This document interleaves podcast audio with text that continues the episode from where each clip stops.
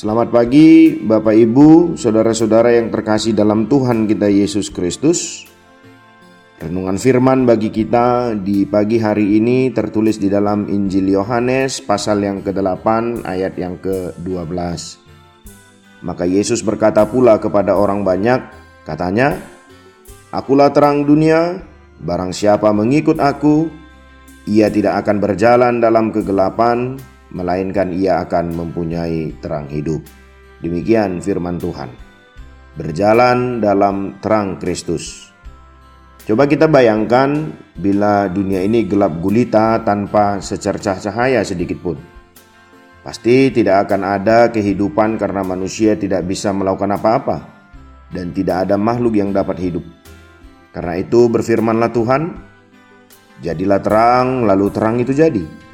Allah melihat bahwa terang itu baik, lalu dipisahkannya lah terang itu dari gelap, dan Allah menamai terang itu siang dan gelap itu malam. Kejadian pasal pertama ayat 3 5a. Tuhan pun melengkapi dengan benda-benda langit, matahari, bulan dan bintang. Dengan adanya terang, makhluk hidup dapat bertumbuh dan ada kehidupan. Manusia pun dapat melakukan aktivitasnya. Ketika berada di dalam kegelapan yang pekat, tak seorang pun dapat melihat sesuatu secara jelas, sebab tidak ada sinar yang meneranginya. Semuanya tampak samar-samar. Begitulah bila hidup kita mengalami kegelapan, maka semuanya menjadi tak pasti. Kita akan meraba-raba ke kanan dan ke kiri mencari jalan keluar. Pujilah syukur kepada Tuhan, sebab di dalam kegelapan sekalipun akan terbit terang bagi orang benar. Yesus berkata, Akulah terang dunia, barang siapa mengikut aku ia tidak akan berjalan dalam kegelapan, melainkan ia akan mempunyai terang hidup. Rasul Yohanes dalam suratnya menegaskan, barang siapa mengatakan bahwa ia ada di dalam dia, ia wajib hidup sama seperti Kristus yang telah hidup. Karena Tuhan Yesus adalah terang dunia, kita sebagai pengikutnya pun dituntut untuk menjadi terang bagi dunia ini, yaitu menghadirkan terang di tengah dunia yang diliputi kegelapan. Jadi, untuk memperoleh terang itu, syarat utama adalah kita harus hidup benar. Orang benar itu akan diingat selama-lamanya. Ia tidak takut kepada kabar celaka. Hatinya tetap penuh kepercayaan kepada Tuhan. Hatinya teguh. Ia tidak takut sehingga ia memandang rendah pada para lawannya. Bisa kita baca di ayat 6b sampai dengan 8. Siapa yang menjadi lawan orang benar? Lawan orang benar itu bukanlah manusia tetapi iblis dengan segala pekerjaannya. Pemasmur juga menegaskan sebab Tuhan Allah adalah matahari dan perisai, kasih dan kemuliaan. Ia berikan, ia tidak menahan kebaikan dari orang yang hidup tidak bercela. Mazmur 84 ayat yang ke-12. Terang Tuhan telah tersedia bagi kita. Tuhan Yesus telah menyatakannya kepada kita. Hanya tinggal kesungguhan kita mau untuk berjalan dalam terangnya atau tidak. Dia mengundang semua orang yang mau diterangi oleh penyertaannya. Kembalilah kepada firman Allah, Tuhan memberkati.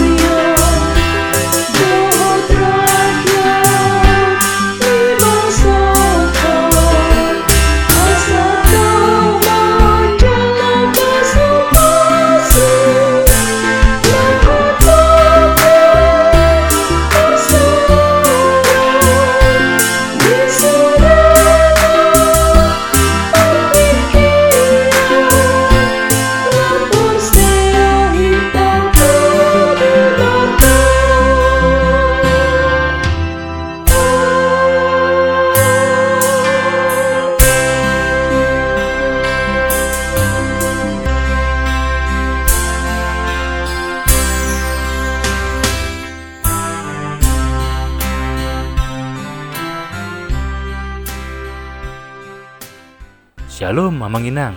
Terima kasih sudah mengawali hari dengan mendengarkan renungan hari ini.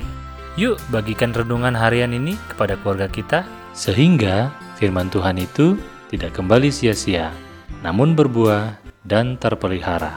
Tuhan Yesus memberkati.